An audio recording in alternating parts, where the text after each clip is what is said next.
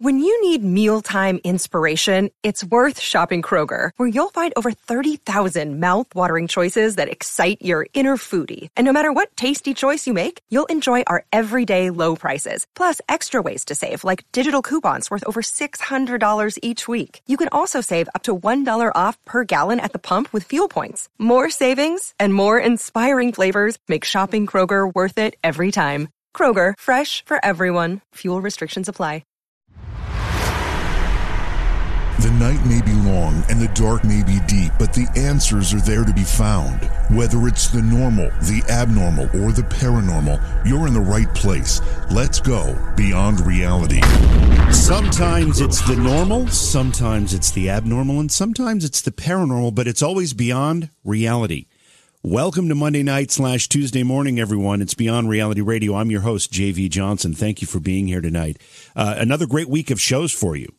We've got a lot of great stuff lined up. Starting with tonight's program, Maria Goodavage will be with us. Maria is the author of a book called Doctor Dog. She's a New York Times best-selling author. Several books to her credit related to the work that our best friends, man's best friends, do for us. And the one we're going to be talking about tonight is again Doctor Dogs and this role that dogs are starting to take on in helping us uh, diagnose and discover medical conditions and problems, and also helping us uh, live with those conditions if possible. So it's going to be a really interesting discussion. Anytime we begin talking about our furry friends, we get a lot of input from listeners, plus we get a lot of attention from people because we uh, we have an unbelievable relationship. At least most of us do with dogs, cats, whatever it happens to be. Our pets are very, very important to us. We will take your phone calls Love to have you uh, join this discussion.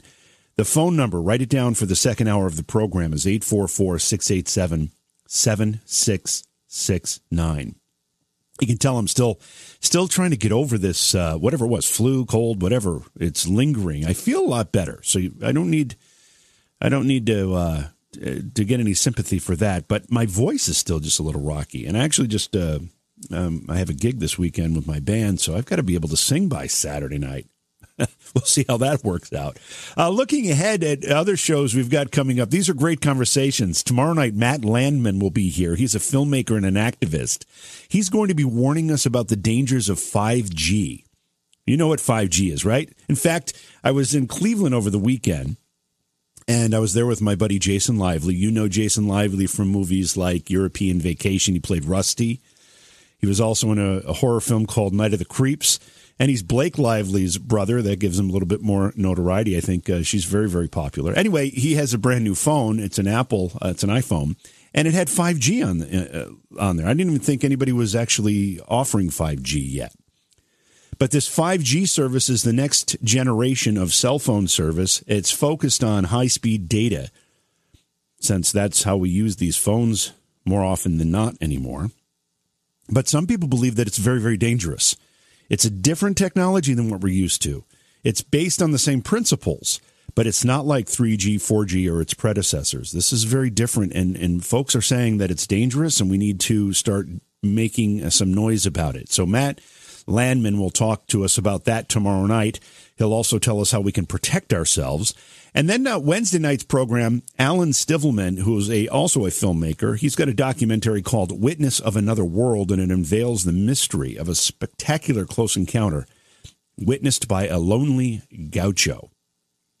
Yes, that'll be Wednesday night's program here on Beyond Reality Radio. I'm going to make a plea right now because I really need your help. If you have not gone to the YouTube channel, I need you to do that. I need you to go there and subscribe. Just go to YouTube and search for JV Johnson. You'll find about 400 episodes of Beyond Reality Radio there. Plus, we stream live. It's where our chat room is as well. It's all there. There's no charge. Just subscribe. Give it a, a, a, like or whatever you have to do. And then also click on the notification icon because that'll alert you when we upload new material. And we had a, special upload over the weekend, actually. We uploaded a special um, interview about Halloween which was really, really informative. It was with the queen of Halloween, in fact. And if you are a podcast subscriber, you got, got it there as well. Uh, so subscribe to the podcast, like the YouTube channel, subscribe to the YouTube channel, and uh, be part of our community. We would really appreciate that. All right, we're going to be talking about Dr. Dogs tonight with Maria Goodavage. Maria is a New York Times best-selling author, and we will bring her in right after the break. It's Beyond Reality Radio.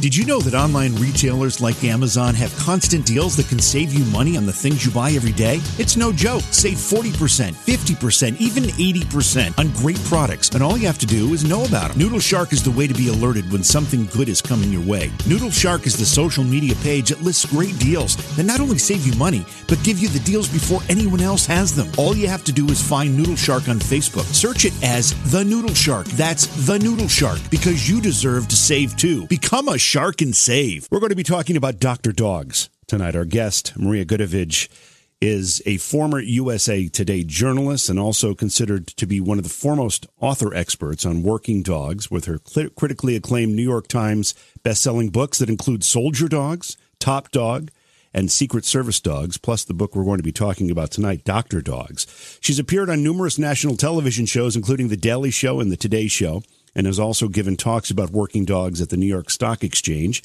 National Museum of the United States Air Force, and other notable venues. She lives in San Francisco with her yellow lab, Gus, among other people. Maria, welcome to Beyond Reality Radio. Great to have you here tonight. Hi, it's fun to be here. Thanks. So you are you've been a journalist, you're an author. We're going to get into the uh, connection with dogs and the books you've written first, but tell us a little bit about your career path. Uh, how did you choose to get into journalism? Well, I well, my dad was actually a writer, and um, I, I see you guys do a lot on astrology. He he wrote books on astrology back in the '60s and '70s, and and other phenomenon kind of like that. And uh, we didn't Joseph Goodavage for anyone who's listening and likes astrology, um, and we we didn't have a, a lot of money growing up, and I, I loved writing though, and I and I thought, you know, what's the good way to make money as a writer? Um, well, how about a journalist? and we, you know, newspapers will exist forever, and so uh, you know, I majored in journalism uh, at Northwestern and went on from there to to do newspapers, and every often I'd get a a story about animals, and it was always really fun to do those. I had wanted to be a veterinarian as well in my teens, but I decided that I didn't like blood and guts, and so I chose to write about them instead.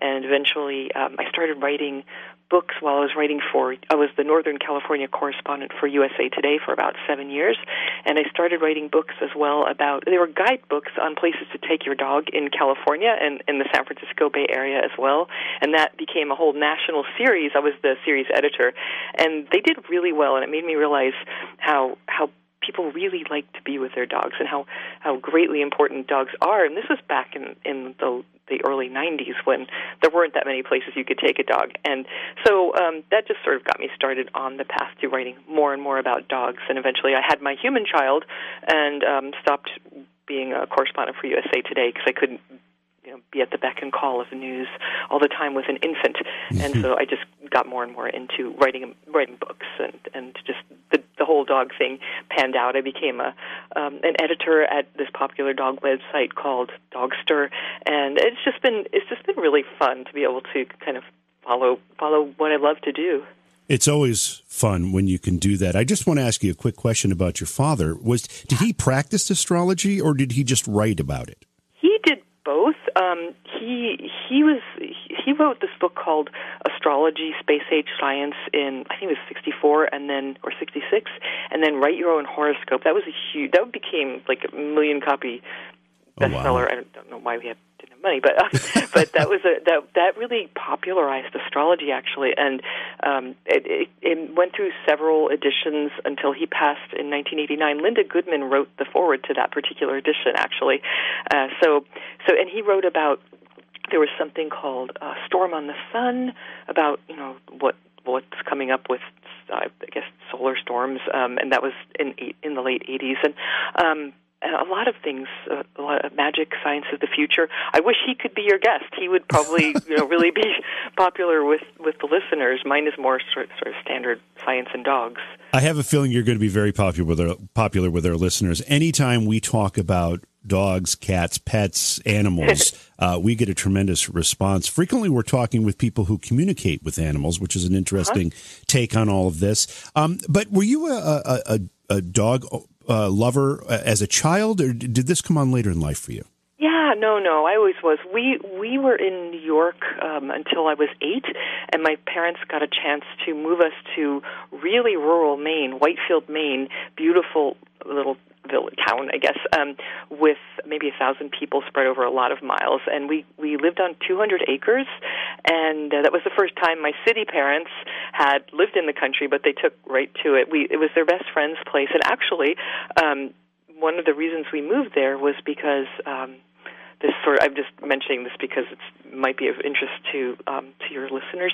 Um, the people who lived there before, it, the place had been burglarized about eight times in the in the two years that the place was empty, and in one of the burglaries, they took the ashes of the man who had owned the place, and so um, my father hired a um, a psychic Alex Tanous, I think his name was Tanous, to to find the ashes somewhere. He thought it was on the property, and they looked and looked and looked, and they never found them. But it was kind of cool, and they they got into dowsing as well while while wow. they were there. Um, but that was that was um, we had dogs. In answer to that question, we we started getting dogs when shortly after we moved to Maine, and they that was the day. Those were the days when dogs were sort of free range, um, and so they would kind of come and go and but they they always came back. But it was it was really great. I, I did want to be a veterinarian for quite a while. And then I actually had a reality check when I went to a, I arranged for 3 days with a veterinarian in Augusta Maine. And I was watching operations and trying to not faint and lose consciousness and I was just horrified. And I thought you know no let's let's let's switch to your other love which is which is writing. And that's what I ended up doing. And now I, I'm fusing both of them which is just I'm really I feel really lucky to be able to do this. So I've heard of uh, an expression or maybe I made it up I don't know. Maybe it came to me in a dream but there are two kinds of people in the world those that love dogs and those that don't know what they're missing. Yes yeah must love dogs. And and dogs are just they're just fantastic. They're so the unconditional love they give us and the fact they just always seem to know when you're having a bad day or to to be joyful with you when you are uh, having a great day. And they they just they they know what's going on in your life without saying anything. And you can tell them anything and they don't they don't you know need to give you advice or talk back they're just they're wonderful. It's and it's it's the epitome. It's the definition of unconditional love. Wouldn't you agree? It really, really, really is. I, you know, I, humans kind of come with with it, it makes it a little more difficult sometimes to have that unconditional love. Not always, by any means, but dogs just have it. If you're good to a dog, the dog is going. There's you know there there's a book um, now about you know do dogs really love us? And the, the conclusion, and Spy Scientist, is yes, they indeed do. And you know anyone who's ever known a dog can tell you that. But it's nice to see you know kind of science coming around and saying yes, they do, of course.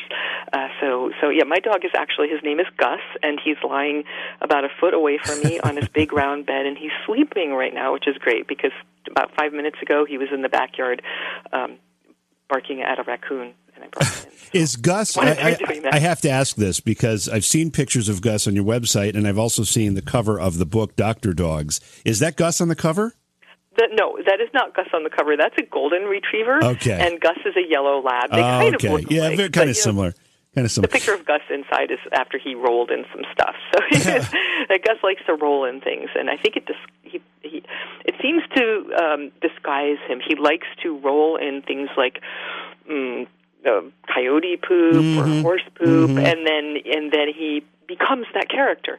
So when we're on the trail, we we there are a lot of really nice off leash places uh, around the San Francisco Bay Area, and we go to them a lot. And he'll just get a, just a little bit ahead of me, and I'll see him rolling joyously in something. I thought, oh god! And I call him up, and then he's got a smear of something, and, and then he's and then when he encounters another dog after he's been rolling in all these other animal scents, he walks so proudly. He's just it's I swear it's like he really thinks he's all that. And then the other dogs act like he's a rock star. They come up to him and they they it's almost if they could talk which they don't thank god but they they would go wow dude thank you. Wow that is so cool. Who are you? And and they they look amazed and he looks so proud. And i don't know this exchange but it's it's something um i read that you know it can be just in in certain um other animals rolling in that kind of stuff um kind of disguises them camouflages them as other creatures. So i'm thinking that's why he's doing it or uh, who knows We have uh, just a minute here before we have to go to break. Um, but you mentioned a scientific approach to the love of dogs and that there's some validation in the scientific community of this. But I found it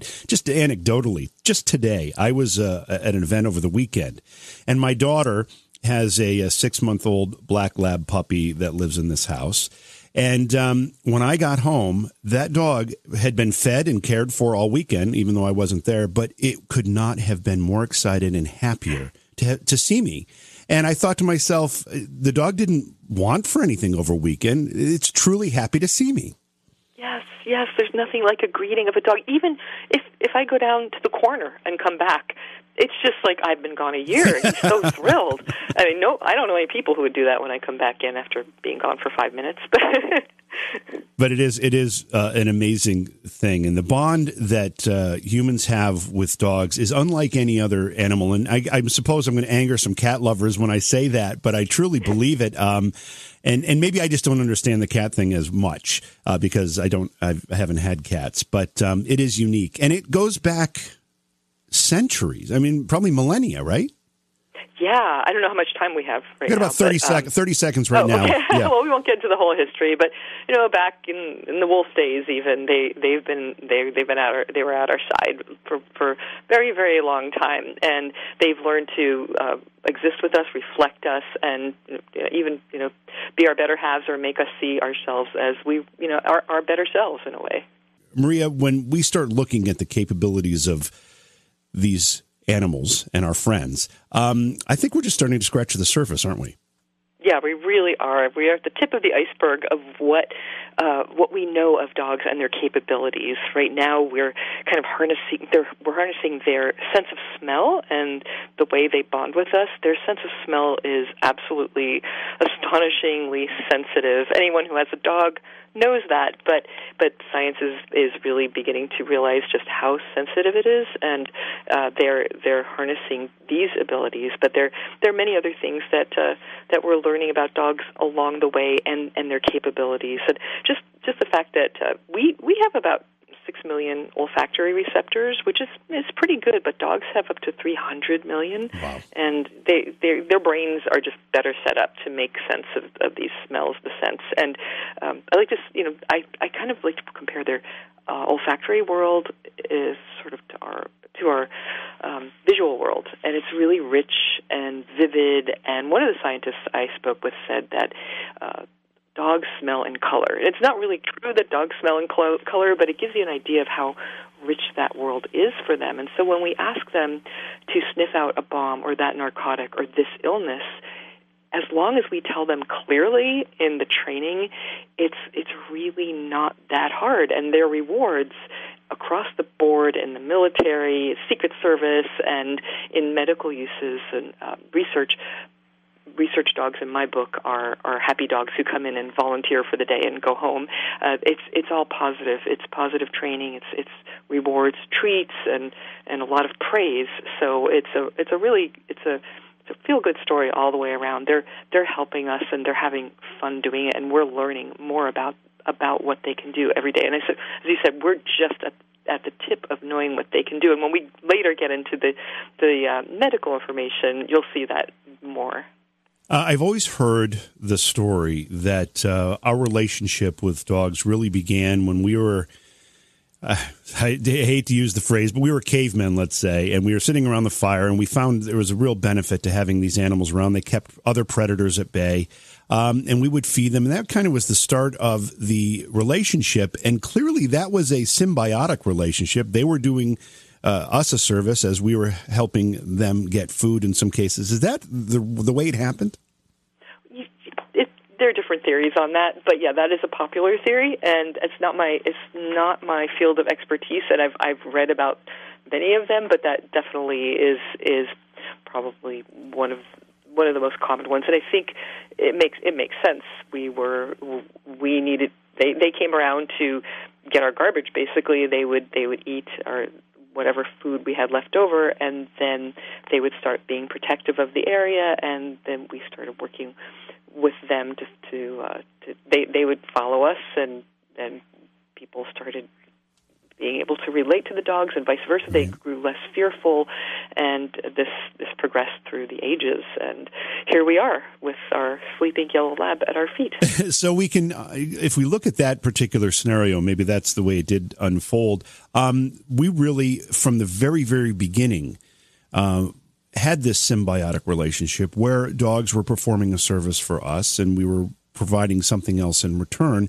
Um, and that's what we're talking about tonight. It's not really much different than that, is it? Yeah, it really isn't because uh, everyone is everyone is getting something from it and benefiting and and happy about about this. Of course, it's it's taken a big turn in the last couple of hundred years as as selective breeding takes place, and we can create these animals who who look nothing like each other. You've got Chihuahuas versus Great Danes, and it's the same species, and they can possibly intermingle and breed, and yeah. uh, it's it's really quite something what what what has happened in in this in this uh, species because uh, it there's very little elsewhere. I don't know if there is such variation in you know in other animals as there is in dogs in general. You, you look at what's out there when you go to the dog park or when you're walking down the street, and it's amazing. But they all, uh, it, it, all dogs seem to have this ability to tune into people in using whatever senses they're they're so keen they're they're so good at observing us too my book really looks at this latest book really looks at how the sense of smell is behind the the cutting edge science of what dogs are able to do to save lives today with their people who have medical disorders and also uh, potentially uh, save lives through the research they're helping.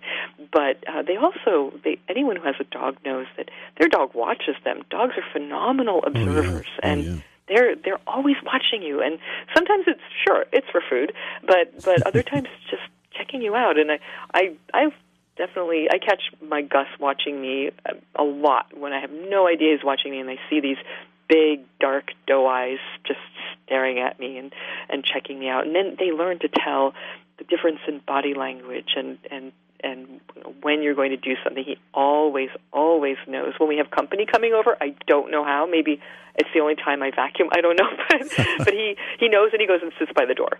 Uh, and he he's really observant. He knows um, when he goes to uh, his uncle's house not too far away for uh, like one afternoon a week, and when I'm texting to pick him up, regardless of when it is, he seems to know. They say, "Oh my God, he knew. He knew it was you texting." It's the same ding as always, but uh, I don't know. That's not watching me or anything. So who knows what's going on there? But, uh, but even when he's not near me, he he knows. And in fact, when I was coming home from the airport, I've done a lot of traveling lately for the research of the book, and then the publicity has taken me all over the place. And uh, and my husband said, "Yeah, he he, he knew you were coming home, and he was waiting by the door, and he was super excited." And I thought, how does he know? I have no idea, but but uh, we're we're really connected, and I think people over the years have have learned to uh, to to value dogs in, in ways we never did before. As I said, I started writing about dogs in the uh, early 1990s, and there there weren't nearly the accommodations for for dogs and being with people in in businesses in in hotels even or restaurants with outdoor tables as there are now. They're just it just keeps increasing. And sometimes you know for better or worse because sometimes you see behavior you would not want to see in some of these places. But people really value being able to be with their dogs as as much as they can. When you're working 9 to 5 and then some uh, you come home to your dog it's it's a great thing. So why not stay together more on the weekends and in that time off? Uh, I, I really appreciate what you just said about dogs being able to read body language and read some very, very subtle uh, differences and maybe even facial expressions. You know, we've had people on the program that have talked about dogs dogs having some type of telepathic or psychic abilities, and I I don't know whether that's true or not. But what I do know is often we can confuse that with the just the natural ability of a dog to be able to read subtle language body language or subtle facial expressions or subtle changes in our behavior that we don't even realize we're exhibiting, but yet it tells the dog everything the dog needs to know. Yeah, and in fact, that's something that they have to be really careful of in in when they're doing research. Right now, there's a lot of research going on. It's really exciting with with cancer, with dogs detecting cancer in research settings in laboratories. So um, they have can- samples of cancer, actually not the cancer itself, but let's say the plasma of someone with ovarian cancer. The dogs can detect cancer, uh, which ones are from women with ovarian cancer versus which plasma does not have that. But if the that's just one of many kinds of cancer dogs are able to detect at at very early stages, and a lot of these are cancers that are not easily found in these early stages in with traditional tests right now. So it's it's exciting, we can talk later about what that might lead to. But right now, what uh, what the scientists, what the researchers have found, is that they have to be hidden when they're in the room, the same room with the dog with these cancer samples. What the cancer samples are usually in this sort of um, a round thing. It's a kind of a uh, uh, something in the middle with spokes that come out. It's like a big wheel, almost a cancer wheel, and there are various ports, maybe eight ports with samples in them, and usually only one will have the cancer sample or none because they don't want the dog to falsely alert just to get a treat. And so what they found is if you're in the same room as the dog and the dog can see you, even if you have the best poker face, the dog mm-hmm. anything tiny and and you will you can indicate to the dog where it is or isn't. It could be that you're holding your breath. Uh, there's something called it's called the clever Hans effect. I don't know if you've talked about that with your guests before, but Hans was a horse way back in the early 1900s who really, really, really, really looked like he was able to talk and and understand people and answered questions really well. But it turned out and and even the best scientists believed him, but then finally it was discovered that the inadvertently his owner was giving him these you know really small signals that the, the owner didn't even know. The horse this the horse. The horse was reading this and and getting i mean what a smart creature he is he was. Unfortunately um it didn't end well for him because once it once it was found out that he wasn't really able to understand and speak uh he went off to the war and hmm. never came back.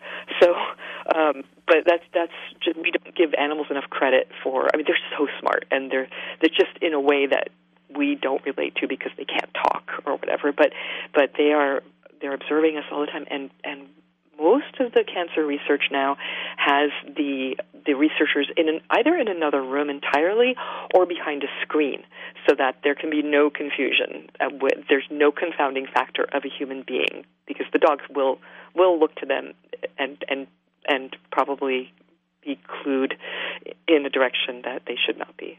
Uh, that device that you were speaking of, um, the spoked round contraption that is is used um, for research purposes. Uh, you have a video on your website uh, about the book, and I believe that device is actually shown in the video.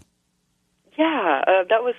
I'm, I'm not sure which one you're speaking of, but probably medical detection dogs in England has uh, many different uh, many different diseases that they are trying to uh, get dogs to alert to early, and it, cancer is one of them. And they have a number of different um, superbugs as well as uh, bacteria that are common in some diseases. So they're able to get these dogs to to to go walk around the wheel and and the way they uh, I call it a scent wheel. Mm-hmm. Some people call it a cancer wheel, a disease wheel.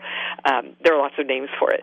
But the dog, the way the dog alerts is the dog will calmly walk around the wheel, check out each little port with each sample, and usually the the alert is a sit and a stare at that. Some dogs give a little paw action, some dogs lie down. But yeah, it's really fun to watch these dogs as they do it because they are so good. I think, as I, was saying earlier, their sense of smell is so great that it's probably like asking us uh, to find find the paperclip right. on the on the white bedspread or something. And what what they're asking dogs to do is is is complex, and it takes a while for the dog to figure it out. They give them the sample of cancer, and the dog has to eventually they give another sample, another sample, let's say in plasma. We'll just use the ovarian cancer again, and they have these sense uh, ovarian cancer uh, plasma, and the dog starts figuring out, oh wait, now this there's the same smell. It's different people, it's different it's different places it's collected, but there's something similar here that I get rewarded for when I alert to this scent. No one knows what it is that they're smelling. Mm-hmm. It's um they're they're volatile organic compounds and they are either smelling specific ones, patterns of these compounds. Science is trying to catch up with the dog's nose because and, and we don't know right now, what's going on is uh, chemical analysts are using their devices, their um, GCMS, gas chromatography, magnetic spectrometry, and other devices that can that can um, get to the core of, of a scent, and like it can it can detect and analyze what the scents are that the dog might be smelling, and then what the scientists will do is say, "Oh, is it these compounds in this pattern, doggy? Are you going to alert to this?" And then they will give the dog that to smell, and the dog may or may not alert to that. So it's it's really hard for science to find out what the dogs are smelling. Does each cancer have its own individual cancer fingerprint? Is there an overall fingerprint for all cancers? These are all questions that may be answered pretty soon as more and more research is done with the dogs. And in the long run, people aren't going to see dogs in the laboratory at their doctor's office uh, sniffing around for cancer. This they're going to lead to a technology which an e-nose, electronic nose, or there are all kinds of names for it. But you might be able to go to your doctors in a few years and breathe into uh, a tube or something, and it will say, you know, based on what the dogs have told us about what the compounds are that they're looking for, they, because breath is one of the things that dogs are detecting cancer on, they'll be able to say yes or no. This is this is this is here, or let's get it checked out further. Actually, the end point of this is one one of the coolest uses or ways that this could be detected. Um, I interviewed a scientist from MIT, and he foresees a very realistic chance that our smartphones will be equipped with this olfactory technology, wow. and they'll be. He wants to do a major study uh, for for quite a while with up to fifty thousand people uh, to to to see what what our to have the sm- the smell capability on all the time and what our scents are and have have people um, keeping record of if they if they get ill, if there are problems, and what, and then they could analyze what these scents were, and eventually our cell phones may be able to say, hey, uh, something something weird is going on, or this is a little different. Mm, you should get checked out by your doctor. So that's what he foresees, and I, I just love the fact that these are our our best friends doing this for fun, and it could lead to this non-invasive, inexpensive, rapid, mm-hmm. and um, you know, early, potentially an accurate um, cancer detection, and just all for you know for the uh, for for the paycheck of a treat, a treat and praise, favorite toy. You've got several books about dogs that have been put into service in one fashion or another. Is there any advantage to reading them in any given sequence, or any any book is fair game to start with? Well, um, Doctor Dogs is is the big one right now, and it's got the most cutting edge and latest um, science in it. So it's kind of exciting to read it right now before whatever happens from it moves to the next phase. But uh, but what you could do is uh, my first book about working dogs is called Soldier Dogs, and in that one I get more into how dogs um, how how they work, how their noses work, what their jobs are, how they bond with with their handlers. And then and the next book is called Top Dog, and it's about a marine hero. It's about one hero. A lot of people think that it's uh, it's fiction, but it's such a good story that it's it's all it's completely nonfiction. It's a really great story of a marine dog and. Uh, and her people and the other dogs she worked with. She was a real hero. You know the the book uh, the dog out there now who's Conan yeah. who uh, was yeah. So she's she's another hero girl and uh, who did different work. And then and then Secret Service dogs is next. You can read them in any order, but I would say Doctor Dogs first if you're listening to the show and you're interested in it. Maybe then Soldier Dogs and Top Dog and Secret Service Dog. The fact that uh, science has discovered that our furry friends are actually very very capable at using their senses to help us diagnose disease and help us live and manage some of these d- diseases. Maria Goodavage is the author of the book, Dr. Dogs. Maria, most of us are familiar with service animals in the form of maybe those that help the visually impaired. Um, we know that uh, dogs are, are good uh, at uh, helping police in their work, uh, whether it's trying to find a suspect or maybe find a missing individual. But at what point did science and the medical community start to recognize that these um, animals and their amazing sense of smell could be used for diagnosis and other purposes? Back in the late 1980s, a woman in England was uh, she has she had a few dogs she had adopted, and they were very sweet dogs. One was named Baby Boo, and she was a dachshund, a little dachshund border collie mix who was very tender with the other adopted dogs. And one of the other adopted dogs was uh, a kleptomaniac. She would go to the the store down the street and steal a can of beans or this and that. But but Baby Boo still treated her well. She she was a very sweet kind, gentle dog. And one day, the woman, Bonita, was in her backyard doing some work on the house, and uh, and Baby Boo, this sweet, gentle dog, ran up to her and attacked the back of her leg as she was uh, doing uh, cleaning the windows, I think, from the outside, and it, she had shorts on, and the dog was just launching into her leg and tearing at it, and the woman just had no idea what was going on. It was so uncharacteristic of this dog. She showed the this is what happened. She showed the back of her thigh to someone who had worked in a skin clinic at some point, coincidentally, and that woman said, "You need to get to a doctor right away." Not because of what the dog had done, just because of what she saw. The woman could not see her thigh, so she she went to the doctor. It turned out it was a mel- melanoma, and they caught it right before it was going to spread. They said, and oh. and they they removed it, and uh, the doctor even said the dog saved your life.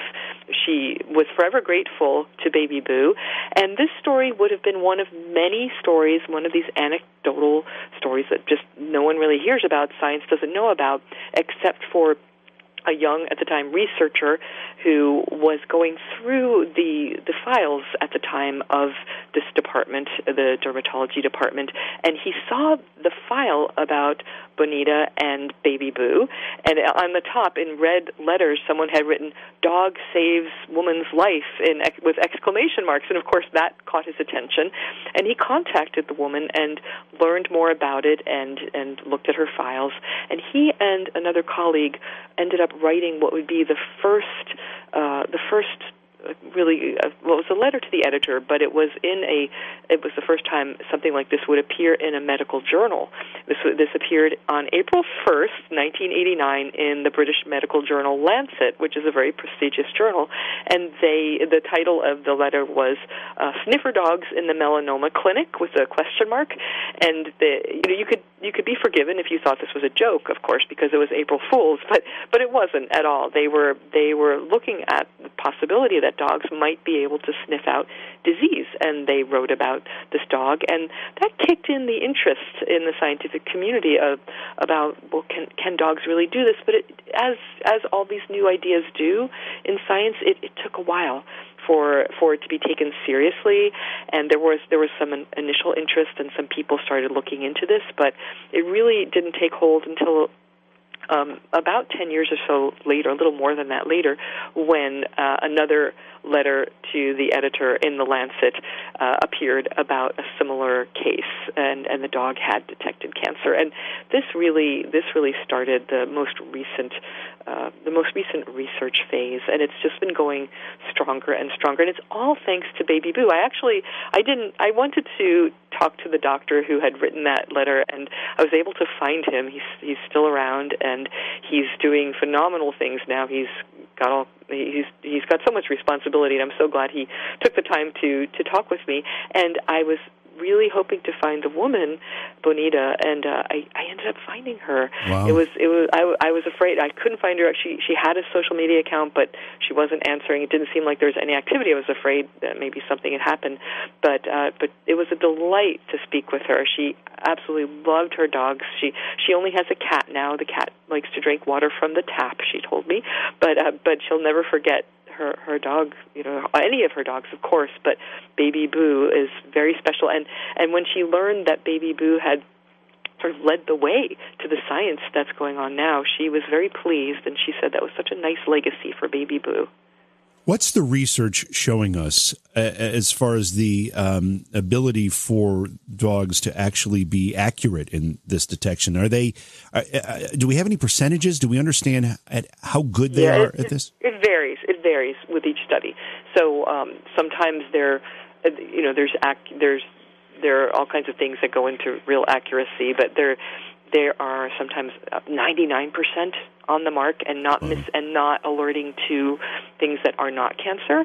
Sometimes it can be quite low, and oftentimes maybe down to 60%, and and falsely alerting to things that aren't cancer. In those cases, it's um, it's been the training of the dog has been called into question, and there are some other uh, confounding factors that that people are realizing ah this was a problem and they're learning from this all the time. But but sometimes dogs are spot on almost every time. They're they're not perfect. That's that's the thing that why you're not going to see a dog in in your laboratory. First of all you know, no one wants to be you know having these dogs working in laboratories forever but they're um you know for for this is this takes a lot of work and it's intense work. And the dogs who are doing the research now they they work for a while and they take breaks and it's all happy time. But it's they're I like to say dogs are only human and they do get tired they do get distracted they do make mistakes. Whereas the technology they will lead to um, hopefully will not be doing that. So it's it's um it's a really exciting time that that is, is happening right now. It's not just cancer; it's uh, these other diseases. Parkinson's.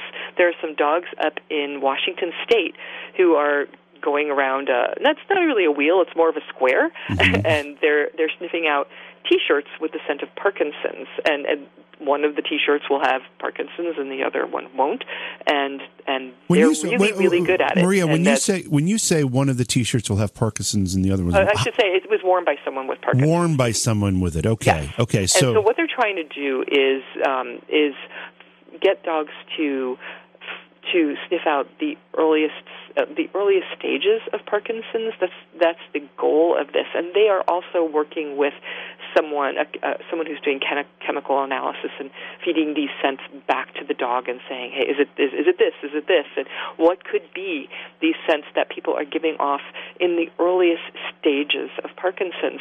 You know, I don't know if you heard about the woman in England a few years ago who who was able to smell Parkinson's on her own husband.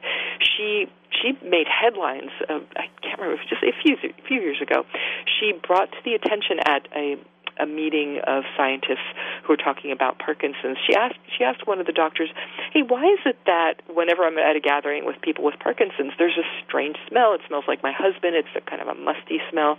And the doctor said, "I've never heard about that." And it would have just probably been nothing, but he he gave it some more thought, and he came back to her, and she ended up being part of a a study, or I don't know if it was really a study, but a trial in which she was given uh, a number of T-shirts, and I think uh, they thought 11 of them were. They, uh, I think there were 11 of them that they thought that were worn by people with known Parkinson's. Well, she detected uh, 12 which is just uh, I mean she got all 11 mm-hmm. and then she detected another one just by smelling it and they thought well you know one wrong. That's still amazing. Well a year later the per- the person who wore that 12th t-shirt was diagnosed. With oh wow. So uh, that actually ins- it's, it's sort of a flip. This this inspired the people in Washington to start working with dogs whose noses are even mm, you know more right more astonishingly good than than ours. So they're they're finding that dogs are uh, are able to detect these early stages, and uh, the earlier you can detect anything like this, the right. better. Especially you know before the neurons are lost, before anything happens. So it's it's it's cutting edge, and dogs are the dogs up in in Washington who are detecting Parkinson's. Their treat is uh, turkey, roast turkey. so there, and there's a dog up there who wears a tutu. She's a little diva. She's a little fluffy, tiny dog. It's not your typical dog you see in police use. She's a little Pomeranian. She was a rescue. She wears a tutu, and she is a diva. And she knows she's the boss. So she and she does a really good job. So she's one of about I think 22 dogs now doing that up there. Maria, when it comes to breed, is there any particular advantage uh, from one breed to another when we're talking about this medical work? When we're talking about the work in in the research centers, not really. Uh, the dogs, what they need to do is the the one thing they need isn't to be a lab or to be a German Shepherd, but it's to be really, really interested in a reward. Usually a food reward, but a toy reward. So if they're driven by of uh, the idea of getting a treat for their work, basically they they have to want a paycheck really badly because it takes a lot of focus to, to do this. So, uh, so the dogs who are working uh, in in the research, they they can be just about any breed. Now, the dogs who are working side by side, and this is something we really haven't talked about yet, but it's the dogs who are working beside their people every day.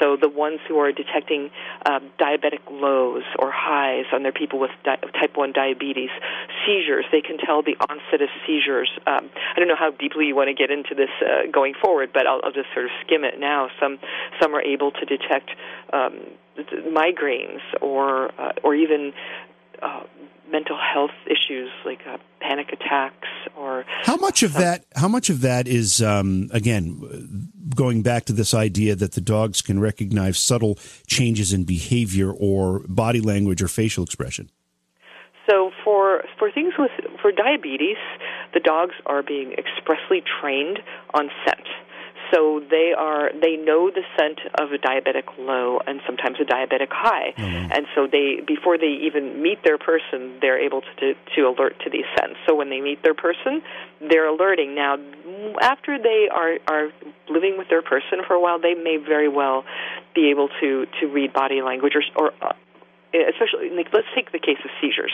Now, it's only recently that dogs have been trained to, uh, to on the smell of someone in a seizure, and so this is this is new. In the past, dogs were given to people um, as their service dogs. People who had seizures uh, have a service dog by them to help them when they're going through a seizure, to be there at their side, sometimes to protect them from from um, from really hurting themselves or to ta- to call 911 dog there's a there's a life alert button that dogs are trained to press and they can wow. they can summon help if need be and they're there for their person after the seizure let's say in in the um in the kind of seizure where it's it's a it has a long recovery period mm-hmm. the dog is there as a reassuring presence having having weight on the person and just being there so um those dogs who were doing the service work was some of them started getting anxious at some point uh, in the day, say, and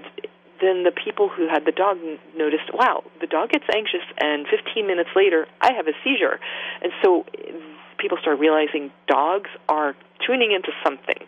And it could well be something we don't have any idea what it is. It could be some kind of something going on in the brain. Uh, there was one there was one paper that talked about some energy that we don't even know yet that that dogs might be tuning into, and it could be the body language. The, it could be a change of heart rate could be any number of things and uh, but people didn't question it. They began to say okay my dog gets anxious and then i have a seizure.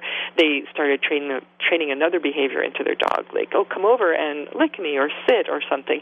So dogs now though a lot of them are being trained to alert to seizures and it's something that is just starting recently, and it's really exciting because they are training them on the scent of someone in a seizure, and then they meet their person on that specific person's scent. So what they do is um, the person will take gauze pads and rub their skin with it, and uh, usually they'll um, spit into a cotton or gauze pad. They'll send it to the place that's training the dog, and the place will train the dog on that scent. So uh, there was a case um, in Southern California at a, at a place I went called Little Angel Service Dogs, and they were training a dog on this one woman's scent while I was there. They would open a jar with a gauze of I I think it was uh, with her saliva on it, just in her, when she was in a seizure, so or right after a seizure, and so the dog would get to know that scent. And sure enough, uh, with in the first day, I think it was that that the dog met her.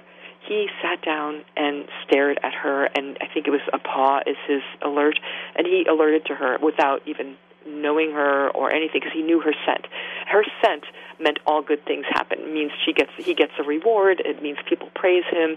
And so when that scent came, he's like, "Oh, you know, I, I want to work for this scent." And and as but as time goes by, of course, the dog gets to know that um, Right. he or she is helping. Maria, where can people get the book? Oh, it's in a lot of bookstores and libraries, and also at your favorite online retailer like Amazon. All right, let's jump to the phone lines. This is John in Florida. Hey, John, welcome to the program. Thank you. Um, well, you were talking about how dogs were always man's best friend. I've always had, you know, working class dogs with me because why not? Big dogs are always extremely awesome, in my opinion. And um, we were talking in chat about how German Shepherds will um, had you know different types of signals. Mm-hmm. I had one because of my speech impediment when I was younger was quite severe, and I tra- well my dad trained my dog to do hand signals to kind of like a officer training, you know, sign language in a way for my dogs. So, John, just so I, just so I understand, you were able to communicate commands to your dog by using sign language. Yes. Okay. Yeah, And that's great. Oh, go ahead. and I still train my dogs like that just in case I don't want to speak. I can still communicate with the dog I have now, which is a um, Welsh Terrier. Those are great dogs. So, what kind of what kind of um, signals? What kind of signals do you, does he understand, or like, besides Uh, things like sit? Well, I have eight um, action ones.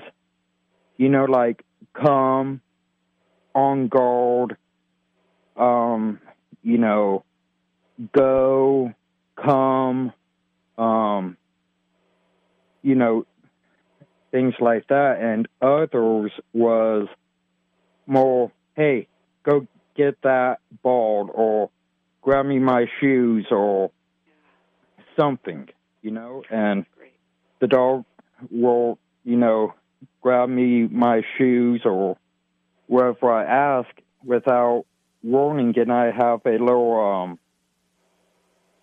You're, like you're a a, really um, good trainer to be able to do that because that's that's that takes a lot of work. And and dogs do look to us for those signals and it's it's kind of a natural for them if we can it's a, a natural for them if we can communicate with them that way to supplement our our vocal uh, requests and, and commands um, and actually in the military uh, there are a lot of dogs who are trained with these hand signals for very important reasons. I wrote about in my book Top Dog I wrote about a dog named Lucca who was trained uh, to to uh, just on hand signals because in these war situations, you don't want to be shouting to your dog.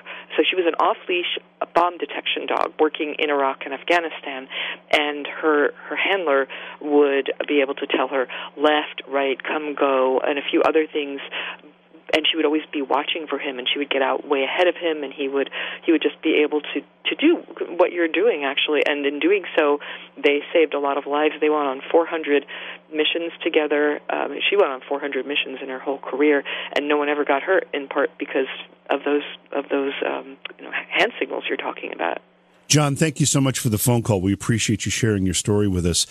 Uh, Maria, how long does it take to train one of these dogs to be able to begin the process of detecting some of these um, conditions and diseases that we've been talking about? Mm, it can take quite a while. It it it typically they they're they don't normally train them from puppyhood.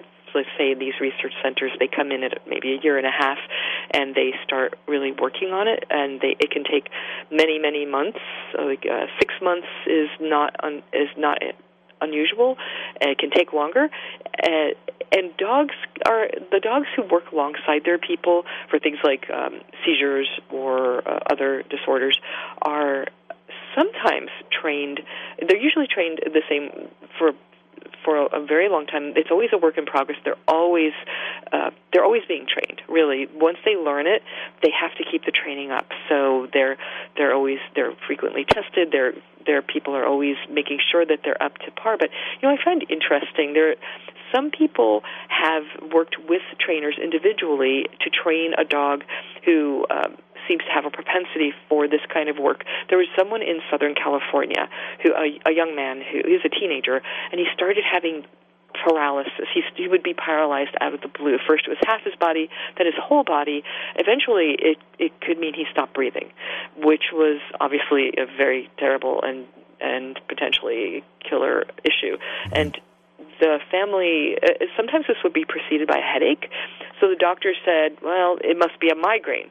So the family had heard about migraine detection dogs. They contacted service dog academy a woman who coaches people through with training their dogs and and they ended up getting a puppy who is a golden doodle, and she's um, she her her line was very good in service dogs.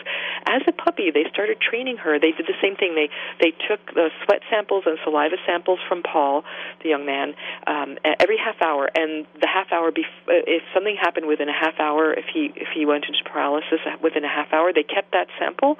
They trained the dog on that sample. As a puppy, they would put the scent of that um, near her food bowl. She would get the food while smelling that scent. Eventually, that scent became very important in her life, and she she started alerting to this when she was about six months old, and within a year, she was pretty reliable. So it might be a one-off, but she was. It shows the the potential for dogs to be able to do this uh, at, at younger ages, but it's generally recommended that they, they start at older ages. And you know what was great about this dog with Paul is she went on to detect two types of paralysis and also dystonias, which are these horrible, painful muscle cramps all over his body. And he subsequently had surgery to to it's basically his brain brainstem was being squashed, and he had surgery which which helped. But she, he has one more issue that she is still she's alerting to, and she loves what she does, and she's amazing. Do you see, and based on this research that you've done for these books, do you see any effort or is there any value in um, selective breeding to help uh, better, uh, I guess, refine these abilities in dogs? Yeah, well, certainly that's going on in the military and and the Secret Service. There are there are dogs that they they go to Europe for their dogs, and they they select those dogs. The Belgian Malinois, the the German Shepherds, usually Malinois, uh, who who are they they they breed them with maybe the German Shepherd and Belgian Malinois. They they do this and they try to get just the right dog with the right temperament, the right nose, and it's happening definitely in in the world of doctor dogs as well to an extent. Many of the dogs who are used for um, to, to work beside people for their uh, physical and mental health are um, are formerly from say guide dog programs, and they didn't make it through the guide dog program for one reason or another, so they had a career change. These dogs were donated to, say, uh, Dogs for Diabetics up in Northern California. So they have they're they're these usually Labrador Retrievers or Golden Retrievers who are really good. Again, it, it's the drive for food and their friendliness and their their want to their ability to focus and work, and it, it all combines and it makes it for a phenomenal dog. That's not to say that that uh, a mutt can't do this kind of work. But yeah, they are. And, and the dog I was just talking about uh, that was helping Paul, she's a golden doodle, and she came from a, a long line of golden doodles who are doing really good service dog work. Not necessarily this cutting edge doctor dog work, but they're really good. They're so attuned to their people. So yeah, that's that's definitely happening. Do you think it's possible that our regular household dogs uh, are actually in, tune with some of these things and maybe trying to communicate with us, and we just don't understand their language? Absolutely, yeah. I've I've uh, read about and interviewed many people whose dogs have signaled them that there's something going on.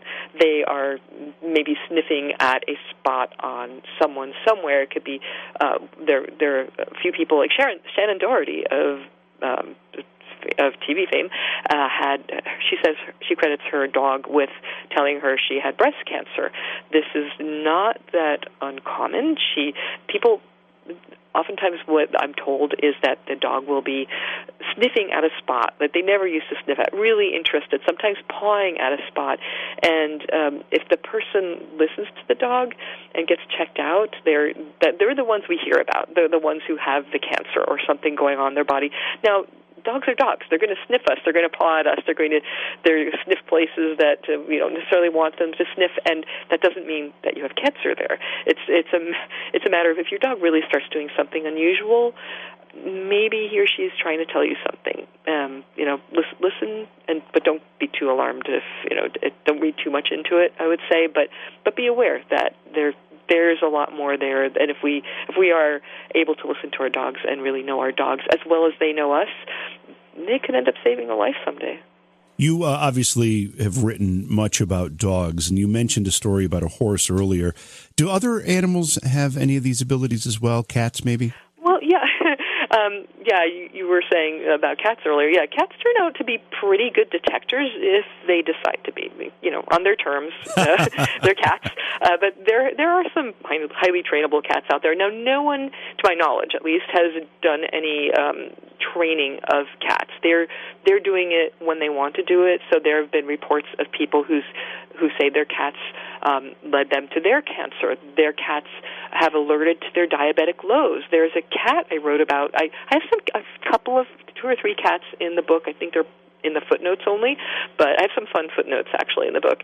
And there was a, a cat who was able to, um, well, he tried warning his man that something was going to happen that he was uh, he was in trouble with his diabetes and i guess the man didn't listen the man um went unconscious so the cat went and got the girlfriend who was in a different part of the house and brought him brought her I guess the guy had gone into a coma actually. So the cat is credited with saving the dog the man's life.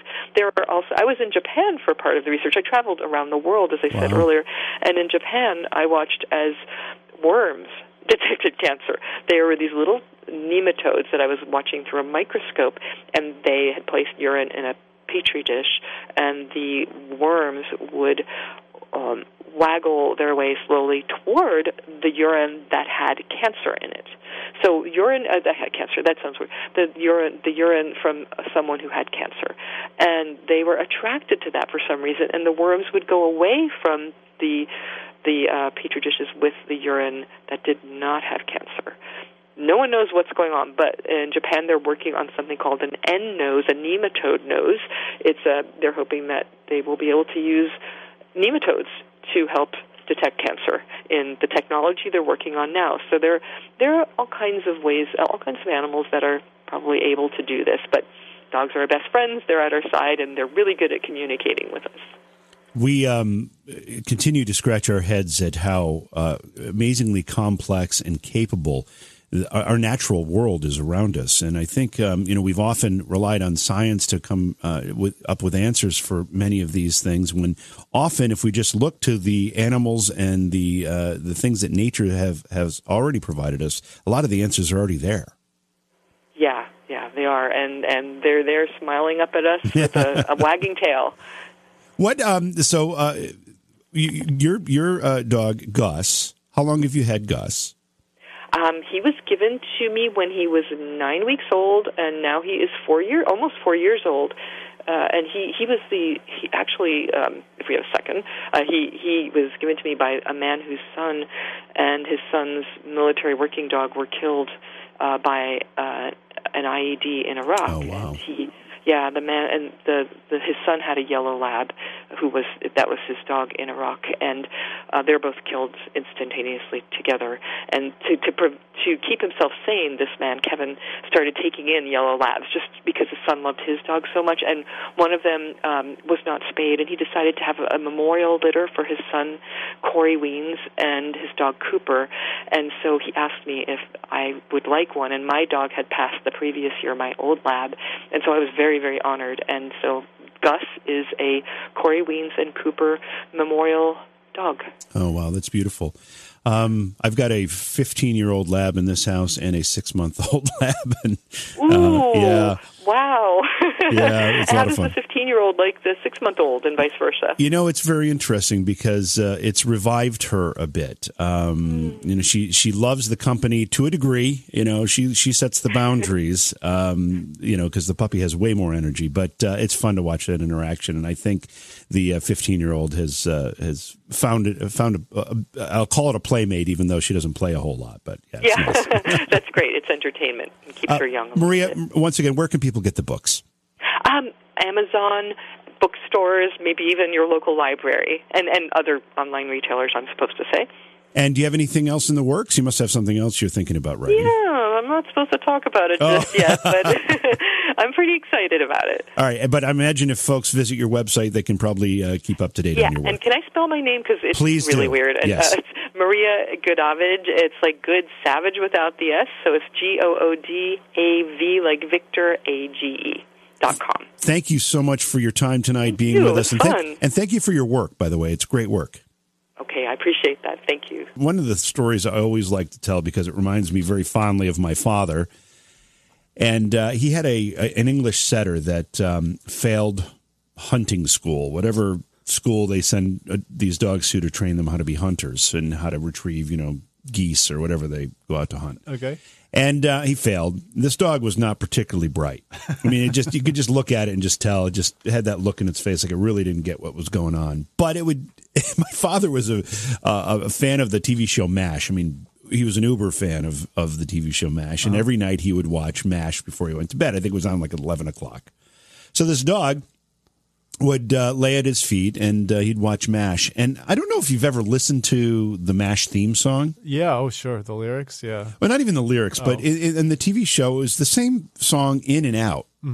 Um, but this dog, as soon as the outro theme would hit, the dog would would would go off to bed. I mean, instantly.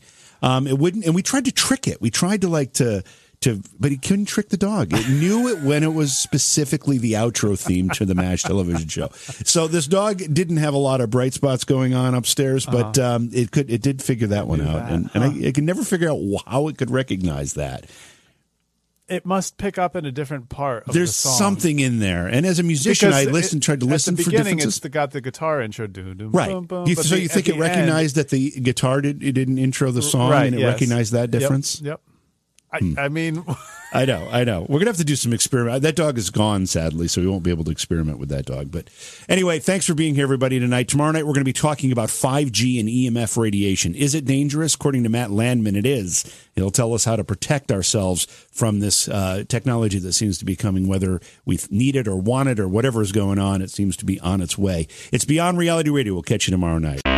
Beyond Reality Radio is hosted by Jason Hawes and JV Johnson and produced by Alexandria Johnson and Slick Eddie Edwards for Entercom Radio. Beyond Reality Radio is distributed by Westwood One Radio Networks. Stop by our Facebook page and say hello. Follow the hosts on Facebook as well. For Jason Hawes, follow at jasonhawes.taps. For JV Johnson, follow at JVJ Paranormal. If you'd like to be a guest on Beyond Reality Radio or you have a suggestion for a guest, contact Slick Eddie Edwards at slickeddieedwards at gmail.com. Be sure to visit our chat room as well at beyondrealityradio.com. Thanks for listening.